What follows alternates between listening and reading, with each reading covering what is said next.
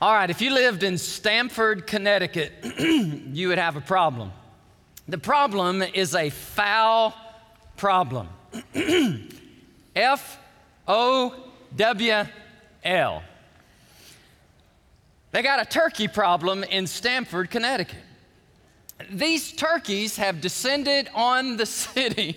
No, really, you can't make this stuff up, all right? They're used to being fed by the people. And when they don't receive their breadcrumbs and their leftovers, guess what these turkeys do? They attack the people. The mail carriers cannot deliver the mail. The joggers can no longer jog without being molested by these birds. And it's such a problem that the city has made a statement. They've issued a statement. This is on the local television up there. I heard it this week on podcast. And the city literally tells the people, here's what you do if a wild turkey comes at you.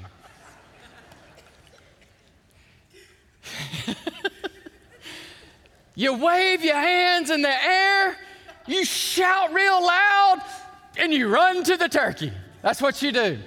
And when you do that, you will frighten the turkey and he will leave you alone. Now, just for a moment, can y'all just picture in your mind's eye in Stamford, Connecticut, a bunch of New Englanders running around the street shouting and waving their hands at turkeys. You know, sometimes you just have to do the bizarre. You have to get out of the box. You got to do the extraordinary if you want to see the results. And I'm telling you, I'm going to read you a text today that's going to sound like Stamford, Connecticut, and people waving their arms and shouting at turkeys, because it is very bizarre. And when I read Nehemiah chapter 13 to you today, and by the way, we are wrapping up our study in this great Old Testament book. And if you're a first-time guest today, we began around January, and we're just now finishing up in September, and we've gone almost every verse through Nehemiah, and it's a great book. It's a book on leadership, really. It's a book on how to cast vision and rally your troops and encourage them. And it's also, Brother Stu, it's a great book on how to deal with obstacles and opposition, because you're going to have it, right? As a pastor, and especially as you launch out and to do this great work that God is calling you to do, and your team of 33 other people with you, it's going to be awesome, it's going to be fantastic, but we're not naive. We know that something like this that gets heaven's attention will also get the enemy's attention, and so you're going to have to deal with opposition. But it's also a book about celebration. So let me set the scene for you just briefly before I read the wild turkey story, okay? So in 444 BC, Nehemiah is dutifully employed by the king of the Medes and the Persians, a man by the name of Artaxerxes. And Artaxerxes says, yes, I will give you permission to leave my place, my palace. And I want you to go and do what you believe God has put on your heart to do, to go and rally the Jews, rally the Israeli people, and rebuild the wall around the perimeter of Jerusalem. And so he does. In 444 BC, he goes, in chapter 1, we've read that, we've studied that, and they began in chapter 4. They completed the wall in 52 remarkable days, and then they had times of revival and times of celebration, times of opposition. But now, Nehemiah told the king, he said, give me my leave of absence, and I promise you I will come back and I will serve you.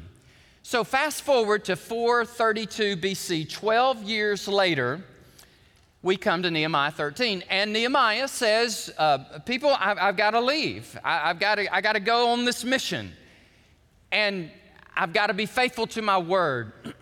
And so he did.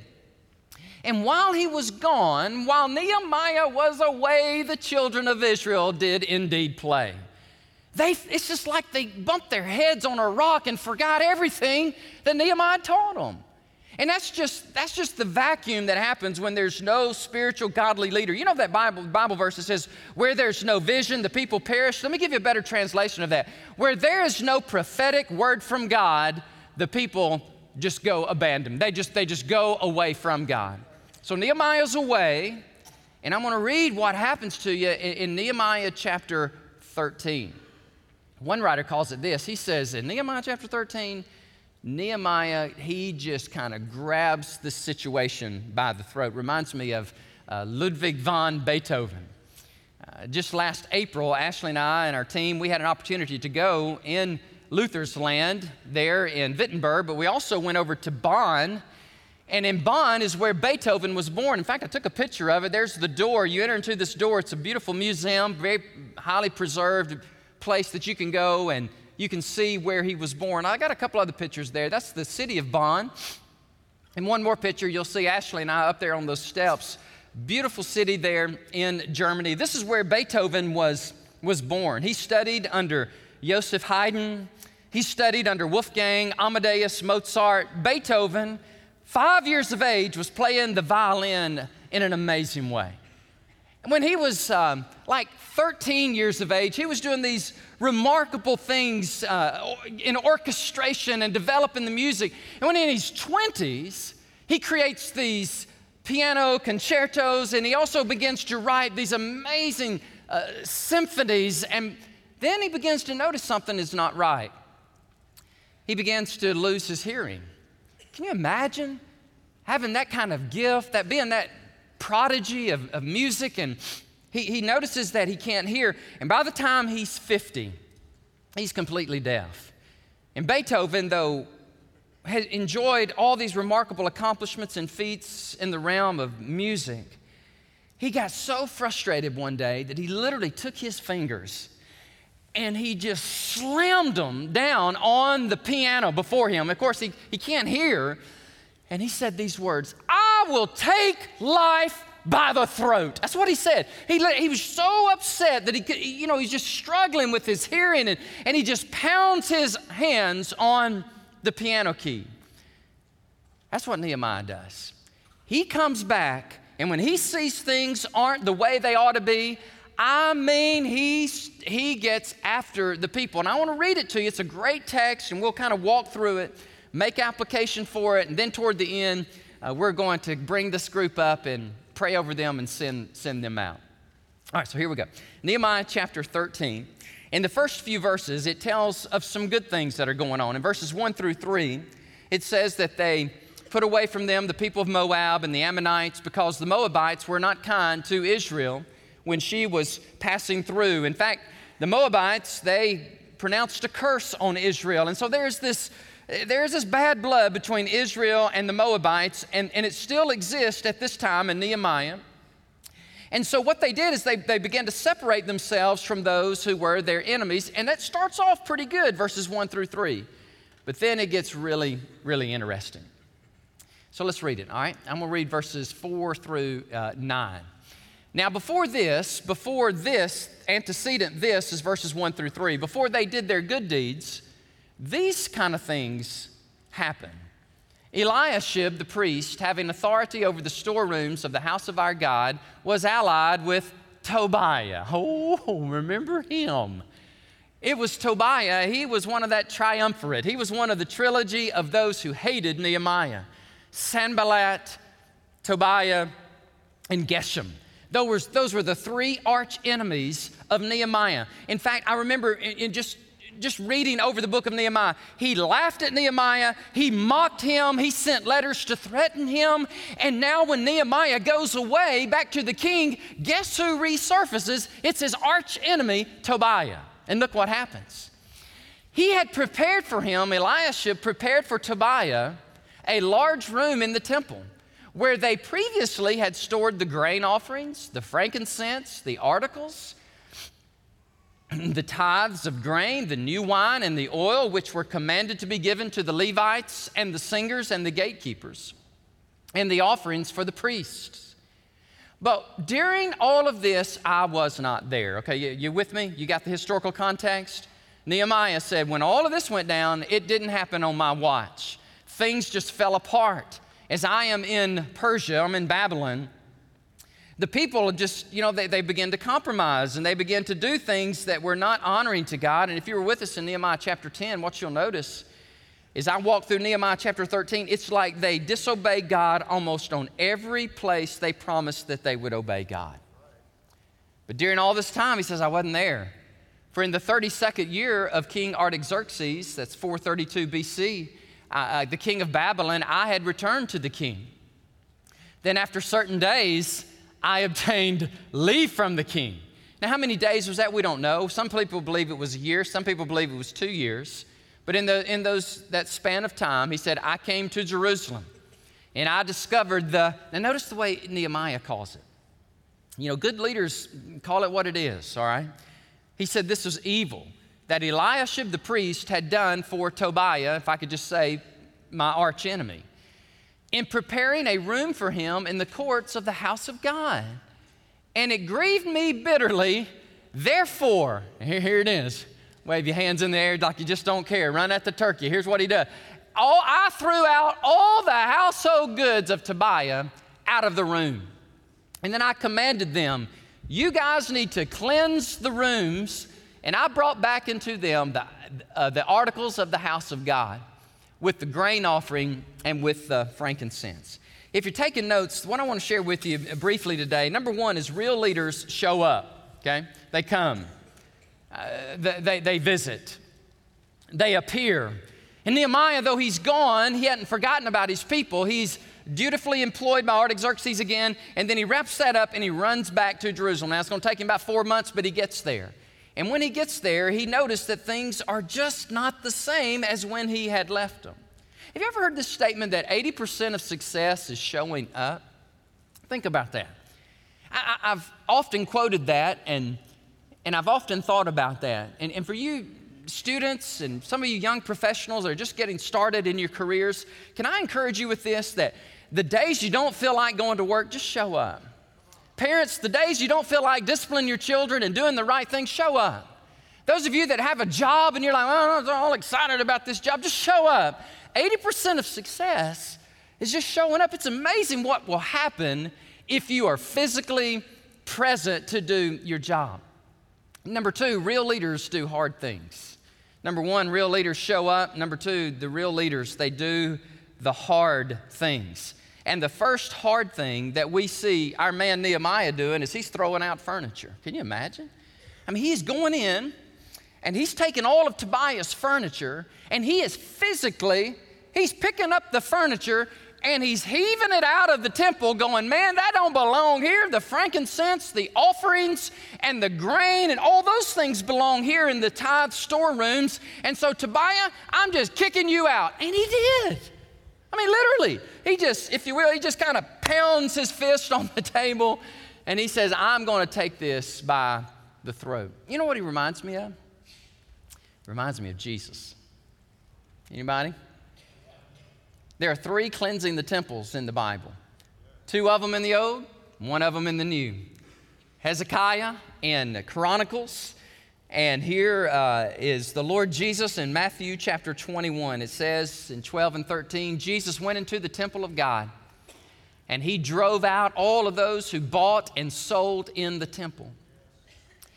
Jesus rearranged some furniture. Can y'all imagine the fire in his eyes? As he came in and Jesus, right? He takes the tables. I mean, 30 years of age. He's a strong man. He's a carpenter. I mean, he takes these tables and he just throws them up in the air. And man, there it goes. Those who sold the doves, he said to them, it is written, my house shall be called a house of prayer, but you have made it a den of thieves. Man, real leaders show up and they take extreme measures when extreme measures call for to be taken. And Nehemiah did. I mean, so much for this passive, laissez-faire, oh, I'm not going to worry about it, like a lot of guys in America today. A lot of guys in America, man, y'all need to strap on some boots, man, and put on some britches and get ready to work. I mean, praise God, our world is going to hell in a handbasket, and a lot of the men in America, we're just sitting down, or many of them are hooked on all these kinds of things, and we're just saying, well, I'll just kind of let somebody else take care of it. Man, you got to rise up. You got to stand up and say, man, I'm here, and I love God, and I love my family, and anything that's going to threaten that, then I'm going to stand up, and I'm going to make a difference. And that's what he does. He's a real man's man, this Nehemiah is. I like this. You know, I can't wait to get to heaven and see these things on big, gigantic DVDs, you know. Nehemiah is like throwing out the temple. Hezekiah is cleansing the temple. And there our Lord is. He's going, man, you guys have got it all backwards. My house should be called a house of prayer, and you're worried about making money, and you're worried about, having your own agenda. And so first thing he does is he throws out the furniture. Number two, he feeds the preachers. He feeds the preachers. I especially like this part because I'm a preacher, and I like to eat. And so I get my money, my income comes from your offerings. When you make an offering to the Lord, it goes to the budget of the church, and I have a salary, and all of our pastors and directors and admins and all of our people, we receive our livelihood from what you give. Now, if there is if this process is truncated, or if you stop giving, or if you give and the monies are not properly given to where they belong, then I will go without a paycheck, which means you go without eating. You say, well, wow, that's pretty extreme. Did that really happen in Nehemiah's day? It did. Let me read it to you. I also realized that the portions for the Levites had not been given them. For each of the Levites and the singers who did the work had gone back to his field. How about that? Brother Danny got a secular job. He had to give up the ministry, because people quit giving, or the people who were in charge didn't allocate the monies properly. And so the Levites put in their letter of resignation and say, I can't do the work in the temple because things are kind of messed up. And so they went back and got a regular job. And I'm not opposed to getting a regular job like that. But if God has called me here and if God called the Levites there, then God has a system. God has a way that he wants it done. And Nehemiah says, he comes back and goes, where are the preachers? Where are the Levites? Why aren't they doing the Levite thing? And why aren't they doing the priest thing? Why aren't they teaching the word of God? And so I contended with them, and I said, why is the house of God forsaken? And I gathered them together, and I set them in their place. Ooh, check that out. I wonder what that looked like. I set them in their place. Some of you are looking at me like, is that really in the Bible? I thought the Bible was some old, dusty, boring book. I didn't know it had stuff like that. I think I'll read some more. Then all Judah brought the tithe of the grain and the new wine and the oil to the storehouse. And then Nehemiah does a good thing, Stu. I love this. He appoints his guys. You got to have your guys. You got to have guys you trust. You got to have the Shelemiahs, the priests, the Zadok, the scribe, and of the Levites, Pedaiah, and the next to them was Hanan, the son of Zaccur, the son of Mattaniah. And Stu, you know why Nehemiah chose them? Because they were faithful men. They were faithful to their task to distribute to their brethren. Did y'all catch that? To distribute to the brethren. They had to get the tithes, the offering, the grain, give it to the preacher so they could eat and do the work of the ministry there. They didn't have to go out and get a secular job. And Nehemiah, I love this. He does this three times. Three times. You know, doing the Lord's work is an amazing thing, but doing the Lord's work is often a very taxing thing. I mean, it can drain you. It can drain you emotionally, spiritually, mentally, physically, financially. It can drain you of everything that is within you. And so Nehemiah just goes, Lord, this is about to kill me, but would you just remember me? Would you help me? Don't y'all love that transparency? Don't y'all love that Nehemiah's going, remember me, O God, concerning this, and do not wipe out my good deeds that I have done for the house of my God and for its services. So first of all, he's throwing out furniture. Secondly, he's making sure the people are being fed. He shows up, he's checking things out, and I love this quote by John Maxwell. He says, it's not what you expect that gets done, it's what you inspect that gets done. And by the way, that's a great maxim. That's a great word for you that are in leadership. Those of you guys that are on your own business, or you guys that are principals and assistant principals, and I know y'all are out there. I mean, you got CEOs, you got business owners, we got supervisors and managers all over our church. There's a big cross right there. I can't see all of you, but a lot of you do that. You run your own business, and how many of y'all do that? You're a supervisor, you run your own business, you lead out, okay, all over the sanctuary. Take this to heart. oh, they'll be all right. I don't really need to show up. I don't really need to check them out because everybody just is true to their word and they'll just do exactly what they're supposed to do. That ain't the way it goes. You as the leader show up and say, how's it going? You know, it's not what you expect from people, it's what you inspect. And so here comes Nehemiah and he is inspecting, and what he's finding is some bad fruit, all right? And we got to get the fruit right. We got to make some changes here. And so this is what he does. He throws out furniture and he feeds the preachers, and next he lets fish rot. That's what he does. He lets good fish rot. He said, where in the world do you get that? Look at verses 15 through 22. In those days, I saw people in Judah treading wine presses on the Sabbath. And what's wrong with that, Great Hills? What did they promise in Nehemiah chapter 10 they would not do? They said, we will not work on the Sabbath day. We will honor the Sabbath. And if people bring their goods and wares, we will say closed for business. The sun goes down on Friday the 6th p.m. until Saturday 6 p.m. We are not open for business. Let's back it up one verse. Let me finish reading that. In those days, I saw people in Judah treading wine presses on the Sabbath and bringing in the sheaves and loaded donkeys with wine, grapes, figs, and all kinds of burdens which they brought into Jerusalem on the Sabbath day. Nehemiah said, and I warned them about the day on which they were selling provisions. Men of Tyre. Now, when you look at Tyre on the map, Tyre and Sidon, they're right on the coast. I mean, they have some fish. They bring in some big old fish, and they export those fish, and they bring them all the way down into Jerusalem. And they brought their fish and all kinds of goods and sold them on the Sabbath day to the children of Judah and in Jerusalem. And then Nehemiah said, well, that's really okay. I mean, God didn't really mean that about all the Sabbath holy stuff. It's not a big deal. Y'all just come on in. Hey, if he had done that, we wouldn't be reading about him today. You know, history doesn't record the dealings of weak and passive men and women. We remember the stories of those who were bold, who stand up and say, you know, I work over here at Freescale, you know, I'm over here at Apple, or I'm over here at IBM, and I'm just saying, hey, could you not say that?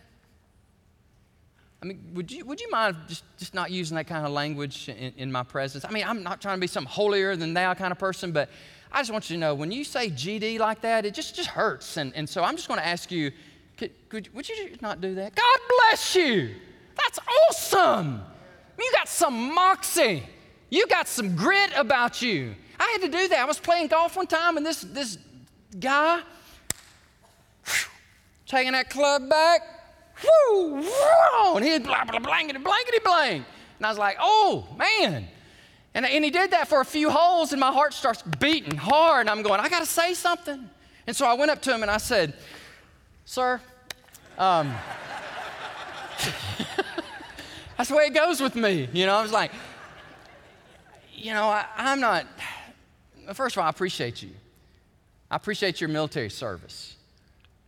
But I'm just going to ask you, would you please refrain from the F-bombs and the GD, especially the GD, because you're just talking about the Lord.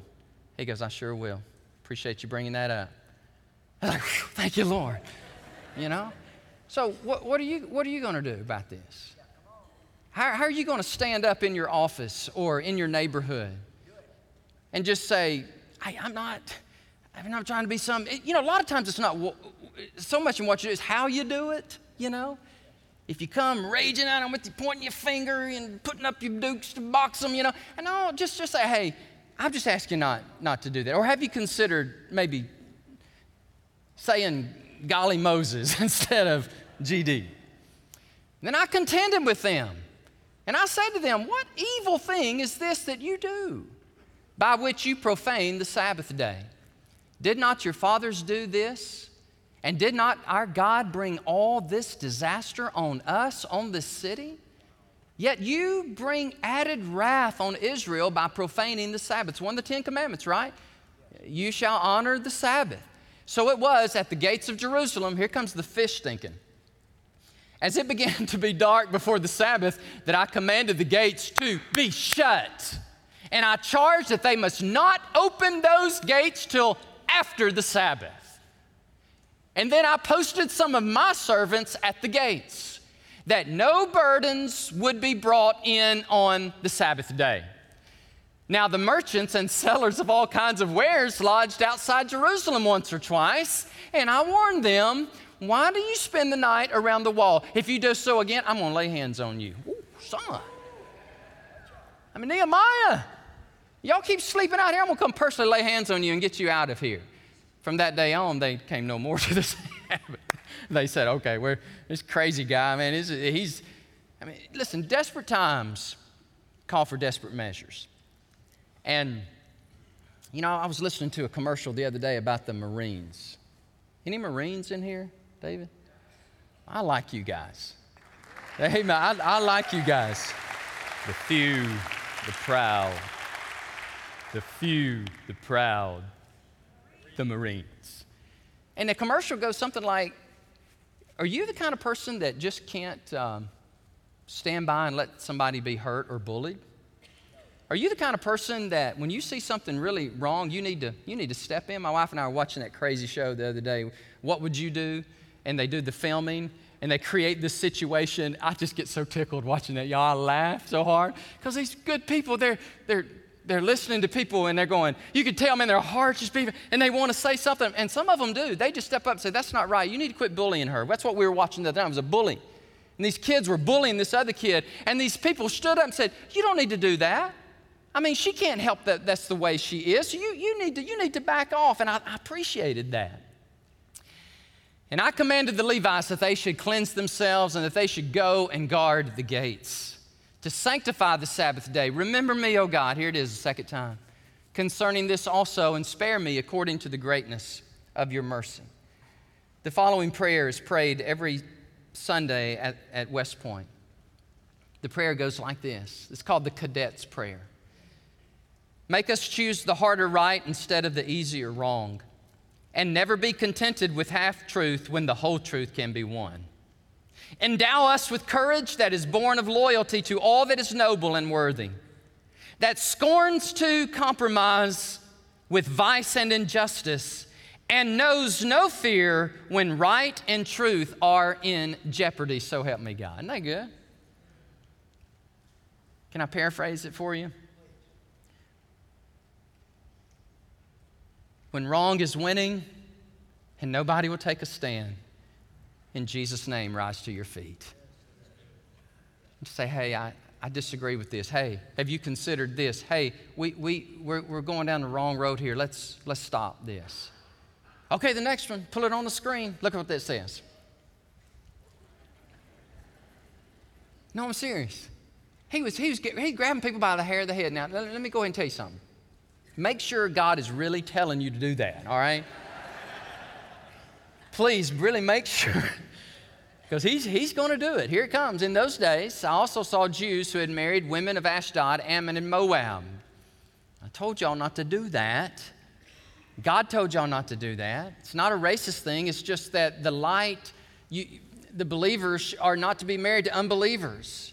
They worship Chemosh. They worship Baal. They worship all these gods and goddesses. You worship the one true God. When y'all get married, your kids are going to be spiritually schizophrenic. They're not going to know who to worship.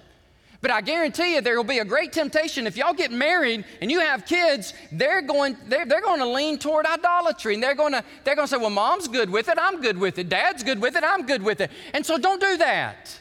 Be careful about who you marry, spend the rest of your life with, because you're going to have children, and you want those children to worship the one true God. And so he said, and half their children, they spoke the language of Ashdod, and they could not speak the language of Judah. They couldn't speak it because according to the language of one of the other people, that's what they spoke.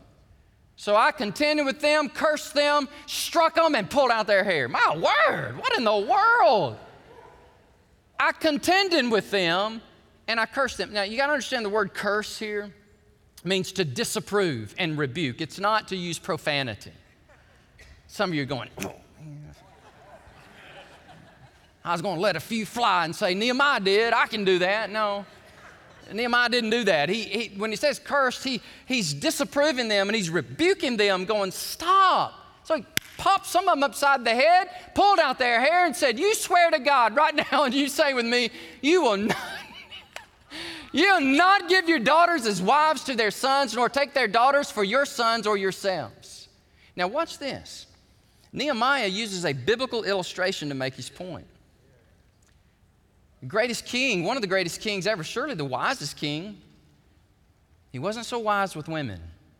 Instead of having one woman for one life, he had hundreds of women and then hundreds more that he had inappropriate relationships with. And you know what that did for him, don't you, Israel? Solomon, the king of Israel, didn't he sin by these things?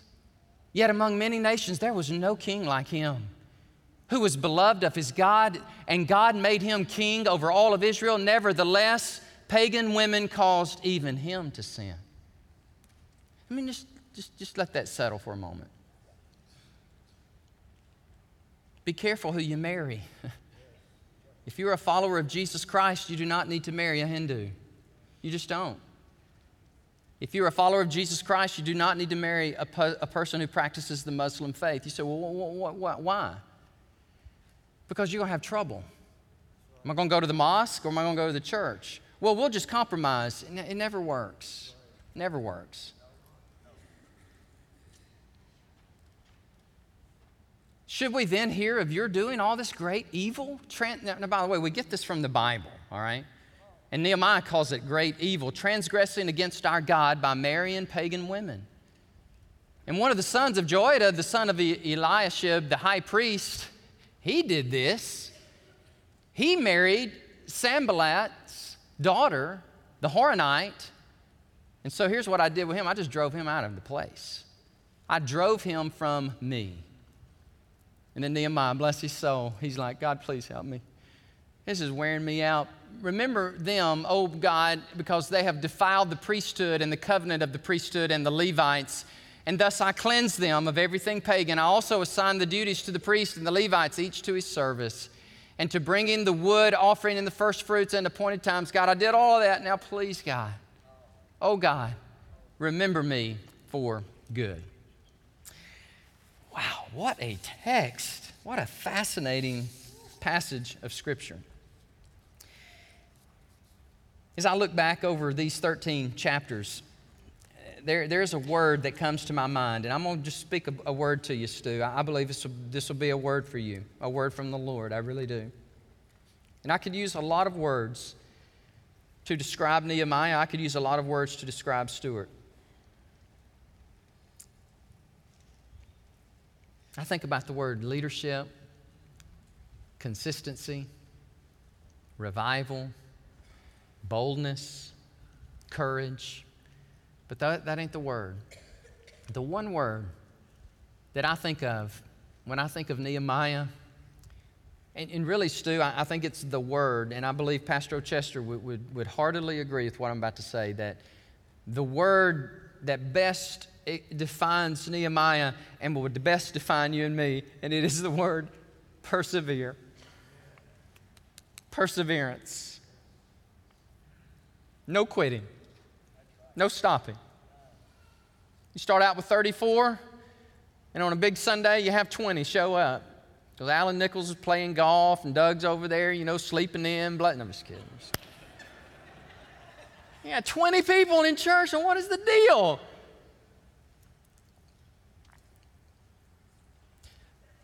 Preach to those 20 like they were 2,000. Man, I heard this guy say something this week, Stu, and it was Jim Cimbala. Y'all know him? Pastors a little mission work up in New York City.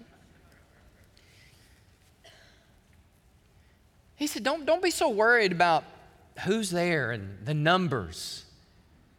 Just make sure God's there. Make sure God comes. And if God comes, it's going to be good, and it's going to be really good. So, and by the way, I do want to be sensitive to those that just came in today, and you're like, "Well, I'm just checking the church out." And what? Tell me, what are y'all doing again?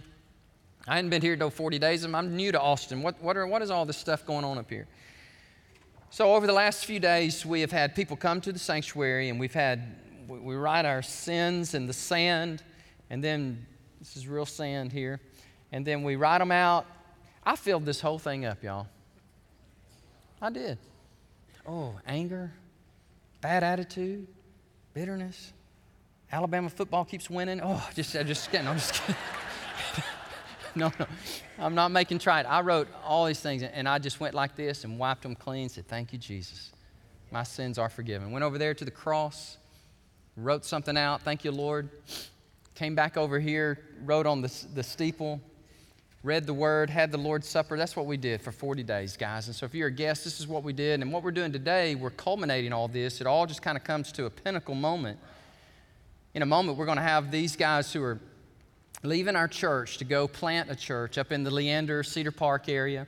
That's where they'll start. They migrate. They may migrate even further north. Who knows? Maybe up in Liberty Hill. And they tell me that 183, what it looks like up in Liberty Hill, it used to look the same way right here at Breaker. Had a bunch of red lights. Man, is that really going to happen? Is the greater Austin area is going to continue to grow? We're already at 2 million.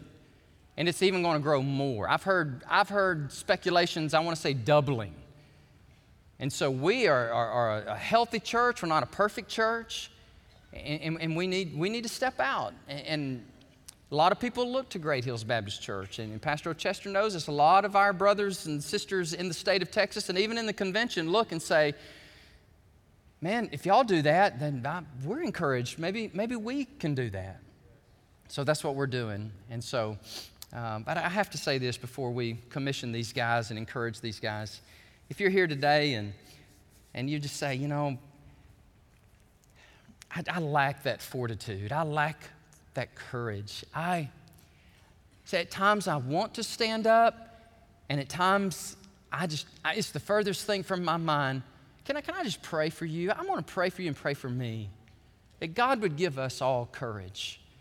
If you're here today and you don't have the Holy Spirit living within you, that's the first thing you got to do. You got to have the Spirit of God come in your heart. Ask Jesus to forgive you of your sins and wipe those sins away. Jesus, take away these barriers that's blocking my fellowship with you. And when Jesus takes that and reunites you to God the Father, the Holy Spirit comes into your heart. Man, there comes a holy boldness and courage. So it could be that you just need to give your life to the Lord, or it could be, like me, you want to do the right thing, but sometimes you're passive and you're quiet, and you say, I want to do the right thing, and I want to start in my home, and I want to start with my kids, and I want to start with my extended family, and I want to be at work. Brother Danny, I do work at those places you mentioned a moment ago, and there's all kinds of craziness going on.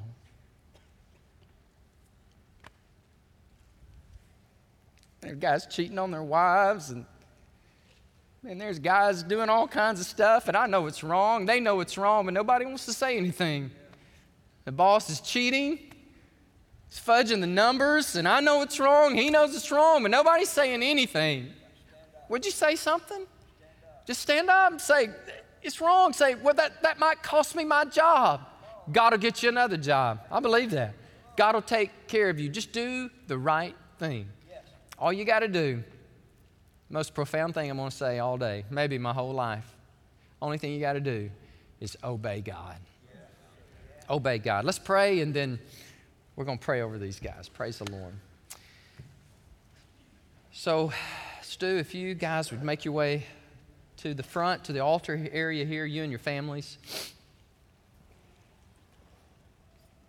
In a moment, we're going to have a time of invitation, and part of the invitation is we receive new members to our church. We receive new believers to come, be a part of God's forever family, and be a part of our family, church family, and we welcome you. We do. We're thrilled that you're here today. And then a big part of our invitation today are these that are coming, that we as a church family have an opportunity to pray over them and encourage them and commission them as they go out. So let's do this first. Let me wrap this prayer up and just say, when you stand, if you need to come and pray at the altar or you need to come, just ask God for holy boldness. Ask God for courage. Ask God for the wherewithal that you'll wave your hands in the air like nobody cares, or you'll pound on the keyboard and say, I'm going to take this by the throat. I'm going to do the right thing. God, would you help us to do that? Lord, I really believe I'm talking to a whole church full of people who really, we want to do the right thing. We want to be like Nehemiah. But God, there are things that hold us back, and there are things where we just need to turn over to you. And so we want to do that now. I want to ask you to help us, God. Help us. Help us to say no where we need to say no. Say yes when we need to say yes. To say, hey, no, please don't do that when we need to do that. Or, Lord, help us to say, yes, come on, do that when we need to say that. So, Lord, bless our church, bless our invitation. And I ask you would just, Holy Spirit, just have your way among us now. In Jesus' name I pray, amen. Why don't you go ahead and stand to your feet, and we'll sing, and in just a moment, we'll have our commissioning time. So God bless you as you come.